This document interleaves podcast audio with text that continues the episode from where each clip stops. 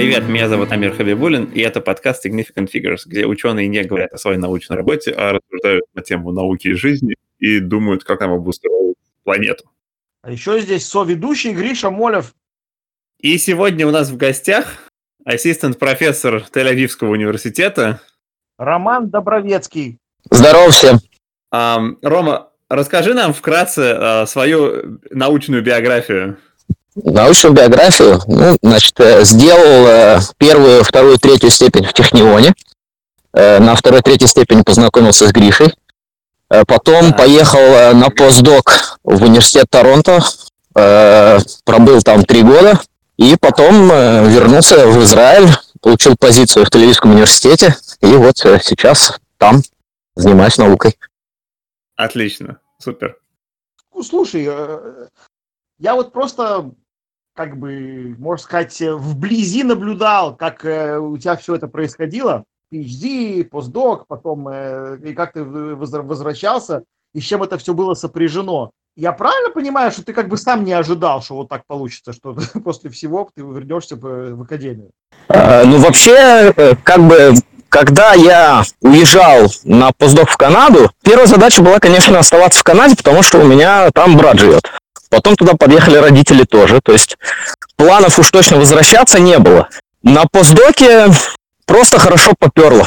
Э, были очень неплохие публикации. Я не могу сказать, что на PhD было все плохо, на PhD тоже было все неплохо. Но на PhD как-то было все тяжелее. И, и босс был такой более э, строгий, что ли, и медленный в смысле проверок работ. Ну, как-то тяжелее шло, поэтому вот уже когда в Торонто наука пошла, и пошла очень удачно, я начал э, задумываться о такой опции, э, пойти в академию. То есть, как бы мне всегда нравилось заниматься наукой. Угу. Никогда особо я не задумывался о профессуре до уже, наверное, до где-то после первого года постдока. О профессуре не думал, меня просто прикалывало заниматься наукой, варить, писать э, про то, что я варю. И ну, вот так вот оно, в принципе, а сколько ты в конце решил, решил попробовать. Я позначил три года. А, ну так это вообще мгновенно, можно сказать. И когда ты подавался в академию, ты целенаправленно подавался э, в Канаде или в Израиле, или вообще по всему миру? Э, ну, там, значит так, я, в принципе, опять же, приоритеты были оставаться в Канаде, потому что моя вся семья там. Так семья жены вся в Израиле. И мы с женой решили так, э, если где-то мне находить работу, то где-то вблизи от или ее семьи, или от моей семьи, потому что уже были э, дети по дороге. Э, поэтому решили, что все-таки как-то с детьми уезжать и находиться в отрыве полном от семьи, это не очень хорошо. И поэтому начал, я и в Канаде пытался подаваться, притом я в Канаде в индустрию тоже подавался но там не сложилось. А в Израиле на индустрию не, не подавался, потому что, в принципе, э, план был такой, что если я в академию не пробьется, у меня в Израиле не получится пробиться, то мы не вернемся, я буду себя искать уже в индустрии, ну или на любой другой работе в Канаде. И ну, пробил в Израиле, да, понравилась моя тема, было они, два университета, которые очень заинтересовались, и как бы... Там было, как бы, ты так говоришь, как будто, ну, вроде как э, сейчас это что-то гладко, но я помню, что это было совсем не гладко. И что ты совсем не был уверен, что даже когда, даже когда уже тебе предложили позицию в Израиле, ты не, ты не был уверен, что вот все, я срываюсь и еду. Ты, как бы были, были сомнения большие. У жены была работа в Канаде и так далее. Не, э, притом нет, ну тут, тут как бы всегда, то есть э, Э, ну, вообще переезд с одной стороны в другую это всегда серьезный фактор. Тем более, когда в моем случае уезжаешь от семьи. То есть я думаю, что если бы не было фактора семьи, то решение было бы намного легче. Но в конце решил поехать, попробовать. Я помню, ты меня тогда спрашиваешь, ну вот ты бы на моем, ты бы, ты бы на моем месте, что бы сделал? Я говорю, ну, конечно, поехал бы. Ром, какая у тебя тема исследований?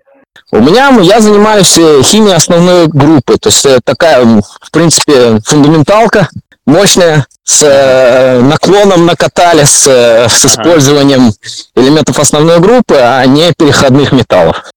Ага. И опять, да, это, конечно, это, конечно, фундаменталка, но продаешь-то ты ее не только как фундаменталку, а там борьба с глобальным потеплением и так далее. Про это мы обязательно поговорим потом. Но смотри, ты у нас первый живой профессор, э, прям настоящий э, в подкасте. Хорошо звучит первый живой. А, а мы все, значит, не, до, не допрыгнули. Ну скажи, э, ощущение-то отличие есть? Прям принципиальное отличие? Вот постдока от э, профессорства? Е- если говорить о самой работе, конечно, есть, да. То есть, э, ну, постдок и докторам, что, приходишь в лабораторию, там ничего особо как бы делать не надо, кроме того, что заниматься наукой, варить, да, деньги, денежки за тебя там беспокоиться, выбивать Да, да, да, да. э, с грантов. Тем более в ситуации, да, которые, ну, вот я сейчас нахожусь до тенюра, э, ну, всегда висит вот этот вот э, бремя тенюра, которое может получить, а может не получить. Вообще, когда начинал, было боязно. Потому что, честно говоря, я так прикинул, я начал в 35 лет свою позицию в Тель-Авиве. На тенюру дают э, от 5 до 7, да, ну там продлевать могут до 7 лет. Мгм. Вот. Академия в Израиле работает так, что если ты тенюр не получил, спасибо, будь здоров. И как-то вот в 40 до 42 года начинать себя искать, это, конечно, страшновато. Ага. То есть не как в Америке, а можно в другой универ просто перевестись, потому что универов много. И- Я не знаю точно, как в Америке. То есть, э, по- по-моему, такой же тенер-трек в Америке. Ну, в Америке, во-первых, э, те, которые американцы, они пораньше все это дело заканчивают, у них армии нет. Э, Поэтому, может быть, как-то полегче. Ну, потом они там перескакивают, наверное, в другие университеты. В Израиле-то университетов не так много. То есть, ну, есть, конечно, варианты, можно себя найти в другом университете, но это редкие случаи. То есть, обычно люди, которые у них не получается, они себя начинают в индустрии искать. Мгм. Я тут сейчас еще хочу сказать, что у Ромчика недавно вышла статья в Nature. А, круто, слушай. У Ромчика недавно вышла статья в Nature, и поэтому как бы можно немножечко расслабиться, наверное, да? Э, ну, да, нет, ну, в принципе, где-то через два с половиной года начали работы выходить потихонечку, и стало полегче, в смысле напряга. Я, я хотел, я хотел вот что спросить еще. То есть понятно, что как бы само то, что ты делаешь как профессор, отличается от того, что ты делаешь как студент. Но вот ощущение от занятия наукой, оно остается таким же или оно все-таки чуть другое? Все-таки у тебя, во-первых, не, не сам ты работаешь, а твои студенты работают. Идеи какие-то тоже более, не только не твои личные, а как бы студентов тоже, там, постдоков и так далее. Ощущение похоже или чуть другое? Э, Ты знаешь, ощущение, э, если ты берешь научную работу, да, то есть э, как протекает работа, идеи, работа. Во-первых, я до сих пор хожу в лабораторию, работаю сам, потому что без этого мне как-то совсем скучно только сидеть в офисе и писать. Так что, когда мне скучно, я захожу. Но, в принципе, ну вот, когда мы сидели, да, вот в группе на докторате даже и брейнстормили, ну вот примерно то же ощущение, нормально. То есть нету, я, я не чувствую другого. Да, от меня ожидают каких-то может быть, э, лучшие идеи, основываясь на то, что у меня больше опыта э, в, в этой химии. Но, в принципе, нет, э, не могу сказать, что принципиально отличается именно научная часть работы. Ну, конечно, я работаю меньше руками, намного меньше.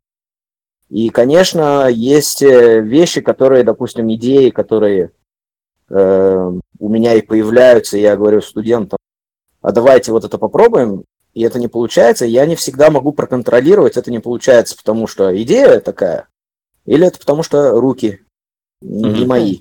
Э, Но, в принципе, э, процесс э, сам научной работы, он, я бы не сказал, что очень сильно отличается. Да, отлично. Статьи, отлично. статьи, мы так, статьи мы всегда писали сами, да, то есть и на, на докторате, и на, на постдокторате я сам писал. То есть единственное, что, конечно, совсем другое ощущение, когда ты посылаешь статью э, сам, как principal investigator, ну и как бы с себя весь спрос. Это, это совсем другое ощущение. И, естественно, ощущение, когда э, статью принимают, а особенно, когда на, на нее начинают реагировать, то это, конечно, другое ощущение. Воу. Вот это Вау. да. Да. это, это серьезнее ощущение. Это серьезные ощущения, потому что как бы, ну, ты, ты голова, к которой обращаются. Вообще, да, я, я, я, я чувствую прямо вот это вот сейчас, почувствовал. Слушай, это, это, это переводит к следующему вопросу. Э, Вот в этом заключается то, что ты чувствуешь себя крутым челом, правильно? Нет, э, я бы не сказал, что это ощущение э, крутого чела. Это другое ощущение. Ну, я, в принципе, никогда как бы не стремился, да, к тому, чтобы вот крутым челом себя чувствовать. И, как я уже сказал, я и не планировал физкультуру. Просто меня прикалывала химия, да, меня прикалывало заниматься химией. Поэтому я, поэтому я пошел. Ощущение, оно другое. Ощущение это не то, что вау, какой ты крутой, и вот как... Нет, оно, оно другое. Ощущение то, что как бы, ну вот ты что-то делаешь, и это обращает внимание, интересно людям. То есть с этой стороны подход. Э, не какое-то личное удовлетворение от того, что теперь тебя знают, и ты такой крутой. Ну, это, mm-hmm. как, это как вот я видосики в Ютубе запиливаю, и кому-то это нравится, это приятно. Да, да, да, да, вот именно, именно так. Ну, во-первых, э, опять же, на, на, на этой стадии моего, моей карьеры, да, какой, какой великий чел. И нет такого еще. То есть, может, какие-то там совсем крутые профессора, которые уже там сильно раскрученные, они, может, что-то такое ощущают. Но, опять же, я не гоняю за этим. У меня был, допустим, замечательный разговор с одной из коллег, которая сказала, что а, у нее студентка нашла работу в индустрии, как она ей завидует, что там приходит, да, и там приходит, вечером уходит, никакой головной боли. И сказали, что делать, идет, идет и делает. А я сказал, что нет, вот у меня просто, я ловлю кайф от того, что я прихожу утром, начинаю заниматься вещами, которые никому не нужны. Но мне они интересны. И это я тебя понимаю, капец. Теперь давай, давай, давай теперь немножечко в другую, на плохие стороны. Все, надо же что-то плохое, чтобы было. Чтобы, да, чтобы вы себя так плохо не чувствовали, да? Не, не, ну это как просто интересно. Э, есть какое-то такое вот понятие, причем обычно, когда это говорят, не всем понимают, что именно имеют в виду, что вот, когда ты, чтобы, чтобы стать профессорами, чтобы им быть, нужно политикой заниматься какой-то все время. Э, я не всем понимаю, о чем говорят, что имеют в виду, но какой-то вот такой стереотип есть, и хотелось бы от тебя услышать комментарий по этому поводу. Это так, это не так, что имеется в виду. Так. Эм, про политику. Политика дело такое, значит, она, скорее всего, есть везде, и в академии ее хватает, а может даже ее может больше, чем в обычных. Ну, я, я политику никогда не любил особо, и, честно говоря, часто говорил людям в лицо то, что как бы не стоит говорить в лицо, если ты хочешь нормально вести политические отношения. Быть политкорректным. Ну, во-первых, да, э, ссориться ни с кем нельзя. Даже если ты считаешь, что человек э, не прав, и даже если человек к тебе как-то относится не очень хорошо, желательно не ссориться. Э, желательно как-то все это дело заглаживать, увиливать. Это, это раз. Два, конечно, есть при раздаче грантов это, это дело есть. И политика, в принципе, она присутствует, потому что каждый, естественно, борется за интересы своего университета. Э, но борется так, чтобы не обидеть другие университеты. Первые места, там особо споров нету, да, в грантах. В грантах идет положение по, по, по местам, да, кто там самый лучший пропозал, самая высокая оценка, ну и так далее. Э, борьба начинается за вот эти места, где уже borderline, да, получил, не получил. И там, конечно, да, там, конечно, идут политические игры, и там это все выплывает наружу. Угу. Как бы я это не люблю, но пытаюсь в деле как-то участвовать. Ну и, естественно, как можно больше нужно знакомств, как, как в, в Израиле с, с академией и с профессорами, так и за границей. То есть чем больше личных знакомств, тем лучше. То есть, допустим, такой пример человек, который тебя слышал и слышал о твоем проекте от тебя лично, ему будет тяжелее твою статью завернуть. Это помогает. Окей. Okay. Еще такой момент э, тоже, когда ты начинаешь э, позицию, тебя ставят ответственным за э, семинары, да, на и mm-hmm. ответственность семинара это говорит, что все гости, которые приезжают, ты, значит, с ними возишься, ведешь их на обеды и так далее. Ну и там, конечно, нужно делать много друзей. Одна из целей начальной работы как ответственный ну вот это, наверное, политика и есть. Проявлять обаяние. Обязательно. А слушай, есть ли у вас в Академии заговоры этих самых неомарксистов? Постмодернистский заговор. А тут сейчас очень популярная теория, что все кампусы резко полевели. Так это гуманитарии. Не да, только, это... не только. Они везде. Неомарксисты, они везде. Джордан Петерсон же не может ошибаться. Однозначно, он безошибочен. Он как бог. Он, правда, сейчас от наркомании в России лечится где-то лежит, но...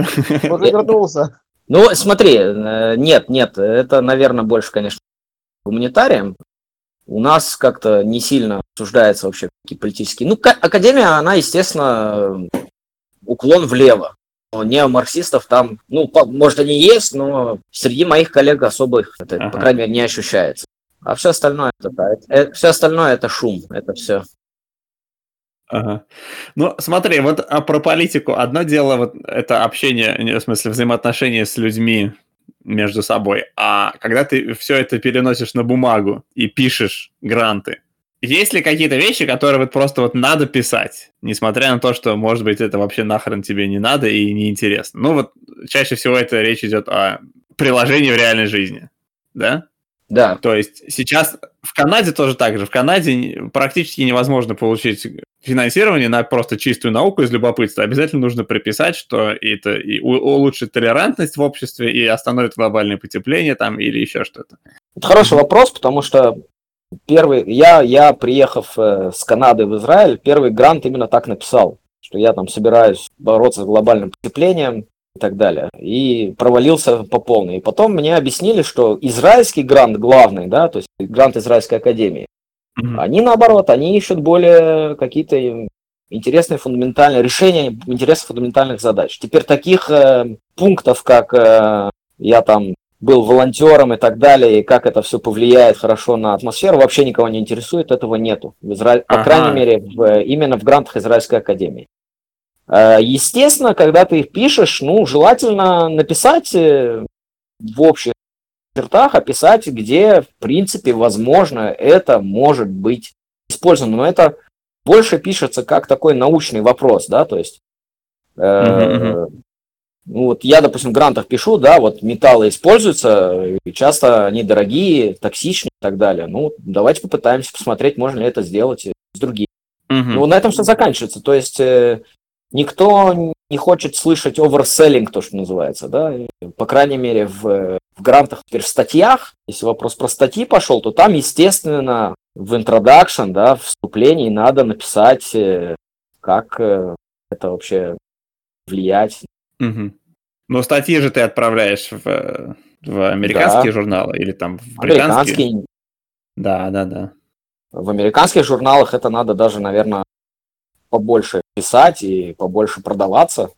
Но так, потому что все-таки немецкие журналы, они более решают менталку в основном. Да. А, в, а гранты международные ты что же подавал? Там всякие там общие с американскими какими-то коллегами? Гранты международные тоже подавал. Мы подавали американский грант, да, израильско-американский грант. Он работает по той же системе, что изра... грант Израильской академии, то есть ищут менталку. Никого угу. интересует э, применение завтра. Угу. А смотри, кроме Израильской академии и вот международных грантов, что еще есть в Израиле для финансирования? То есть ты можешь в армии денег попросить, как американские эти могут, или в Министерстве энергетики там, или вообще в частную компанию пойти и сказать, давайте вот я вам за деньги. Да, да, понятно, да, это, это можно делать. У меня были проекты на Intel, которые угу. мы получили деньги с Intel, но там, естественно, это более, более приземленное к прикладному. Дают конкретные задачи, и конкретными задачами ты должен... Угу. А потом ты это публиковать можешь? Могу, да. То есть они дали опцию публиковать, и, наверное, когда-нибудь я что-нибудь такое опубликую. Пока еще не созрел, мне это не так интересно. Потому что здесь ну, ты знаешь, наверное, тоже бывают такие компании, которые дают денег, но запрещают публиковать, и по сути получается, что а, они берут твоего аспиранта в рабство на там сколько-то лет, и просто за, за дешево он делает какие-то вот э, ресерчные вопросы для компании. Ну, за какие-то денежки, которые не платят профессору, по большому счету. Вот. И в итоге, получается, я знаю несколько таких людей, которые за пять лет PhD защищаются и говорят, я на самом деле ни о чем не могу рассказать, я ни одной статьи не опубликовал, потому что мне нельзя было. Поэтому вот, ну вот как-то так. Ну, в Израиле, наверное, есть такие случаи, но это, не, это, это будет больше исключение из правил, чем правило. А вот есть такое что-то вот, э, ты, что вот тебе кажется, что надо, что вот надо бы что-то поменять в, в консерватории, то есть в академии, вот э, что-то, что тебе мешает, что ты Просто как бы какие-то мысли на эту тему у тебя бывают? Да, конечно, бывают такие. То есть, э, ну, во-первых, э, так как сейчас сценивается наука по импакт-фактору журналов, в которых публикуешься, это совсем правильная система, э, потому что очень часто, и вот тут опять политика возвращается, очень часто в крутых журналах и дяди публикуются ну, совсем с материалом. Притом пустым, не, не пустым только так. потому, что, да, там он фундаментально, а не прикладной. Там даже фундаменталка иногда совершенно какая-то непонятная, почему это должно да, но это вообще а, политика publish or perish, да, то есть э, публикуй во что бы то ни стало, и, и чтобы тебя обязательно при этом цитировали. То есть, в общем-то, ни то, ни другое в прямом подтверждением твоей эффективности как научного сотрудника не является. Но, тем не менее, вот является общепризнанным Оно критерием. мало того, что не является каким-то фактором, который оценивает тебя, твою эффективность, оно уж совсем не является фактором, насколько глубоко ты копаешь своей науке. Потому что очень часто, когда ты копаешь глубоко, это ты уходишь в фундаменталку, и тогда еще тяжелее публиковаться, mm-hmm. опять же, без имени. Э, очень часто берешь э, журнал, да, такой, среднего пошива, типа Орган Металликса, читаешь там статью и думаешь, почему они не послали ее выше? Такая крутая. И с другой стороны, обратной ситуации ага. тоже. Читаешь Джакс и говоришь, ну что, как это, как это могло сюда попасть? Ну вот, когда в Академию попадаешь, понимаешь, почему люди публикуются в, в таких или в других журналах. Э, это, это нужно убирать, и нужно, наверное, делать угу. систему double blind, то есть, когда ты посылаешь статью, не знали, кто это послал. Потому что сейчас это single blind, я только не знаю, кто проверяет, но все знают, кто послал. Э, это тоже, наверное, нужно убирать. Ага. Но если ты более-менее опытный человек в этой области, ты же прекрасно понимаешь по сути работы, кто это сделал. Есть, не факт, конечно, но вот э, даже мне как постдоку приходилось ревьюить несколько статей, причем не за начальника, а именно мне присылал сам журнал на, на ревью э, раз пять или шесть. И если ты в этой области, довольно узкой области крутишься, э, это помогает до определенного уровня. Понятно, что есть, э, есть темы, в которых есть лидеры, и даже не зная, кто это написал, ты будешь точнее, не зная имени, ты будешь кто все-таки написал статью и кого это работает. Но я думаю, часто да, бывает да, именно да, так, да. что ревьюеры, во-первых, очень часто ревьюеры, они не совсем вот точно с этой области, да, и тогда имя очень влияет. Да. Ну и я думаю, психологически, угу. когда все-таки ты получаешь, ты не знаешь кого, это легче более подходить к работе адекватно и, оби- и объективно а не смотреть на имя, сказать, о, это... Нет, это естественно. Ну, ну вот, поэтому я думаю, что это должно меняться, но это, скорее всего, не поменяется, потому что, естественно, заинтересованные сидят там, где это все решается. Угу. А есть еще индекс Хирша. Есть индекс Хирша. Хорошая вещь, индекс Хирша. Не, ну, индекс Хирша это как бы, это как индекс цитируемости, да, то есть. Ну да.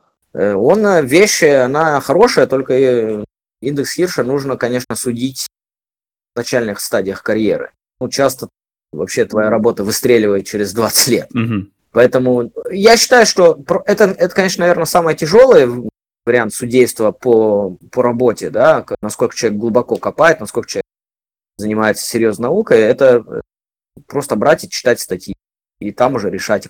Не всегда не, не mm-hmm. где статья опубликована, не сколько ее цитируют на данный момент, говорит о ее, о ее качестве. Ну да, естественно, некоторые статьи вообще лет через 20 только начинают открывать и читать, когда выясняется, что там да? какая-то тема да. оказалась пророческой. А слушай, как с преподаванием? Какой ты класс э, преподаешь и как вообще? Мне... Тебе нравится преподавать? Или это как, как просто необходимое зло? Нет, мне, мне нравится преподавать. Э, я преподаю... У нас все начальные курсы э, преподают дедушки Амаритусы, которые просто они это дело обожают и продолжают преподавать, хотя уже могут. Поэтому я преподаю более продвинутые курсы. И нет, мне нравится очень преподавать. Мне нравится интеракция с студентами, мне нравится обсуждение. И, в принципе, это один из, э, одна из возможностей, где я могу найти себе толковых ребят в лаборатории. Ты на английском преподаешь или на иврите? В принципе, правило говорит, что если один, хотя бы один человек не ивритоговорящий, то нужно переключиться на английский. И сейчас это меня что появляются все больше. Ну, это тоже не проблема, потому что курс подготовлен mm-hmm. на английском, с английских книг, то есть это не... Мне тяжелее на иврит это все переводить. Понятно. В общем, bottom line, короче, все ништяк, я бы, я бы сказал. Ну, э, в основном, да, в основном я должен сказать, что я доволен, доволен своей работой. Ну, естественно, фактор стресса, он, он серьезный. Еще он, конечно, пока, пока тенюра нету, сильно давит. Ну, кроме этого, есть, конечно, допустим, когда, когда только я начал, один из коллег мне сказал, что главное правило – это отрастить слоновую кожу. Потому что критика ревьюеров на статьи и на пропозалы, она не всегда адекватная. И очень часто спускается на личные какие-то нотки. Э, ну вот у меня была статья такая, в которой да, попался ревьюер, который сказал, что все, что я в этой статье описал, вообще непонятно, зачем я это писал. Это все давно известно детям в школе. И он считает, что эта статья вообще не должна нигде быть опубликована. Притом самое интересное, она оказалась опубликована, оказалась опубликована неплохо, но она прошла через, э, да, она было нелегко, потому что я в, э, послал ее в один немецкий журнал, потом, потому что один ревьюер был положительный, а второй был вот такой вот. Э, я переслал по, по стандартной схеме в этой же, значит, в этом же Publishing House на журнал, который чуть пониже фактору. Но там редактор не очень правильно сделал работу, mm-hmm. он послал опять вот этому второму, второму ревьюеру злому, э, который на этот раз уже сказал, что его злит э, мой title, и вообще его все злит, и вообще он не понимает э, вообще ничего. И я должен просто брать веник и идти подметать улицы, в химии я не понимаю, и в будущем... Ну вот примерно так, да? Не, ну это я, я как бы, это читалось между строк, что, ну, ага в принципе, эта статья ничего не стоит, ага, и ага. ничего нового я тут не предлагаю, и вообще механизм, который я предлагаю, он понятен каждому ребенку. То есть это повторилось, но только в более такой жесткой форме. Ага. Э, практически, да, с, то есть его там все злило, притом он в открытую это говорил. Меня там злит его title, меня автор, злит его автор, автор мудак, ага. креатив говно. Да, ну что Притом письмо, пис... я написал письмо редактору, сказал, ну как бы тут явно что-то не то. Но редактор сказал, что ну, все равно. Ага. Он считает, что, что что-то не... И я переслал в другой паблишинг хаус, в журнал, который выше импакт фактором, там за три недели его статью приняли. Интересно. Подожди, Гриш, а у тебя не было таких? У меня таких тоже двое было. В смысле, с двумя разными статьями у меня были такие вот приключения. Ну, ужасов, ужасов не было. То есть были вещи, с которыми мы были не согласны. Вот, вот сейчас у меня еще одна статья, э, которую мы публиковать не можем с постдока, там, короче, там пытаются публиковать, и там какие-то плохие отзывы, вот. Ну, не, тоже не то, чтобы прям какой-то ужас. У меня был один случай, ну, у меня было два таких. Вот один примерно, как э, Рома описал, прямо чуть ли не, может, тот же самый человек был. Тоже слово в слово, и тоже, что его, значит, или ее злит. А, а еще а, говорит, что даже странно для американского университета, какой ужасный английский в статье, значит. Э, Что вы неграмотные какие-то пещерные люди. А, ну и кроме того, да, и вся эта ваша статья ерунда, и механизм у вас ерунда. Вообще, и... я однажды такое ревью написал.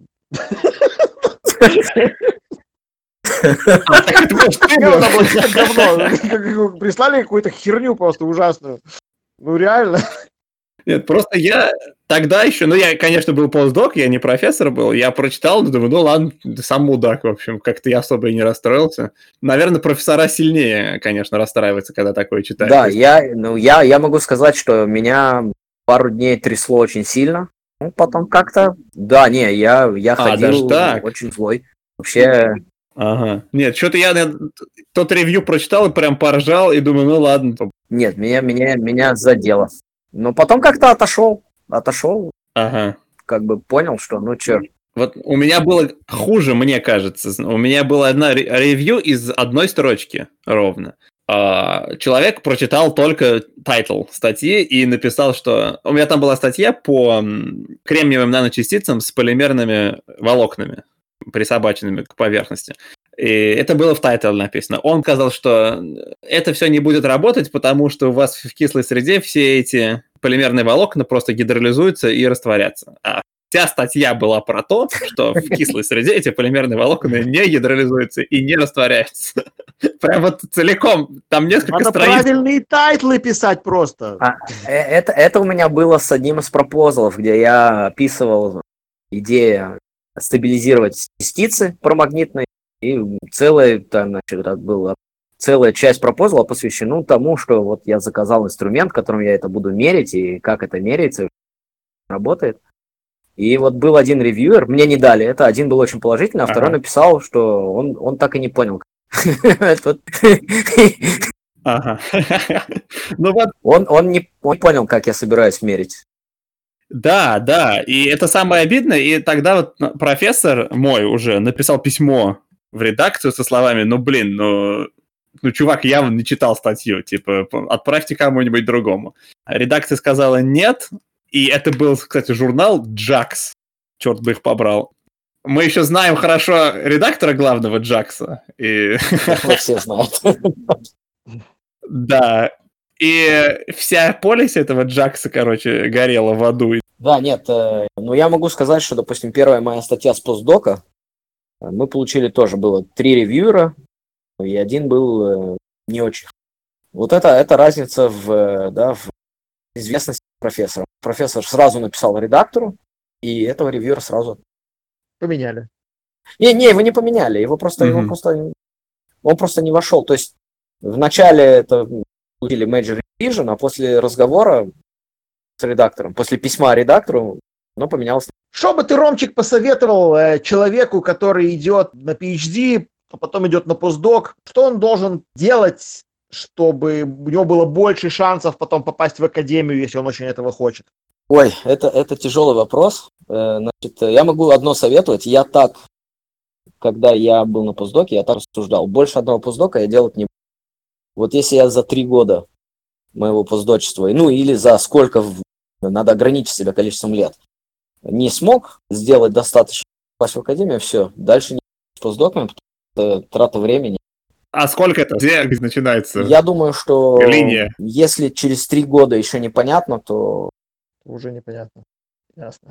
Я, бы, я от себя тоже что-то скажу, потому что я, я как бы очень много на эту тему думаю периодически и рефлексирую. Первая очень важная вещь. Ты когда на аспирантуре, и у тебя есть в группе разные tools, которыми ты можешь научиться пользоваться, обязательно максимально научись ими всеми пользоваться. Вот у нас были э, квантомеханические расчеты в, гру- в группе очень сильно, в- на, на- когда я делал PhD, и я ими сильно не овладел. Ромчик, кстати, овладел. И как бы и из того, что я ими не овладел, это меня навредило. Мне они пригодились бы. Вот. И Ага. что-то еще, наверное. А, и все-таки надо вот эти вот soft skills, конечно, тоже. Надо, ну, надо учиться ладить и дружиться как бы и с, с профессорами, и с, со студентами.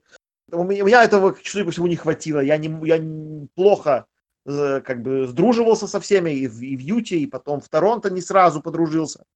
И даже с профессором какие-то у меня терки начались. Хотя я всегда себя считал очень политическим корректным чуваком. Вот, оказалось, что нет. Надо себя оценивать адекватно, да. А, да? Я себя переоценивал, переоценивал. Окей. Про студентов я могу сказать, это может быть интересно, потому что я, когда начал свою позицию, у меня было два разных совершенно примера научных руководителей. Был мой научный руководитель с доктората, который был, в принципе, очень жесткий. И он на групп-митингах очень жестко с нами общался. Ну, в принципе, очень жесткий товарищ был. Это нелегко было. А, И был на постдокторате человек, который в любой момент ты мог к нему в офис зайти и поговорить вообще о чем хочешь, и слушал науку, у него загорались глаза, он бил мышкой по столу и кричал, сейчас я буду писать Джакс. И, и со всеми, значит, студентами был просто в, идеальных отношениях. У меня такой PhD-адвайзер был в Юте. Я, как, я когда начинал позицию, я думал, каким лучше быть. Э, И я подумал, что все-таки, наверное, правильнее быть э, таким, как вот научный руководитель в Торонто, да, вот такой рубаха парень, со всеми дружит, студентами дружит, ну, я имею в виду студентов, да, со студентами дружит и так далее. Э, И я понял, что это, Ага. это может быть ошибка. э, на, ну, по крайней мере, для израильских студентов. Они очень быстро просекают тему, что ты зависишь, и начинают Мгм. качать права, меньше работать, забивать на твои даже, Мгм. даже не указания, а просьбы. Ну, э, я считаю, что тут ошибка, этот, дистанцию нужно сохранять. То есть не нужно, наверное, быть... Золотая середина должна быть. Не нужно быть таким жестким, как был мой адвайзер на докторате, но и мягким таким тоже нельзя быть. На, нача- на начальных порах. Мгм. Ну, скажем так, э, я на работу прихожу раньше их, ухожу позже их, и для них это в порядке вещей. Появиться на работе в 10 и свалить с работы в 4 и ощущать, что они просто очень тяжело работали, хотя, так как я часто в лаборатории, я вижу. как- Но это тоже меняется, то есть э, Ага. Оно меняется. Потихонечку я начал их как-то убеждать. Значит, э, спасибо, большое, что Рома, позвали. что пришел. Ромчик, да, было замечательно. Спасибо. Вот, а, значит, напоминаю, что у нас есть телеграм-канал Significant Figures, у нас есть э, на Ютубе, вкладываем ви- э, аудиофайлы на Spotify и на Anchor, это такой подкаст-хостинг. А, Оставляйте свои комментарии, ставьте лайки, И смотрите Хим News. и на этом все. Давайте. Чао. Пока. Bye-bye.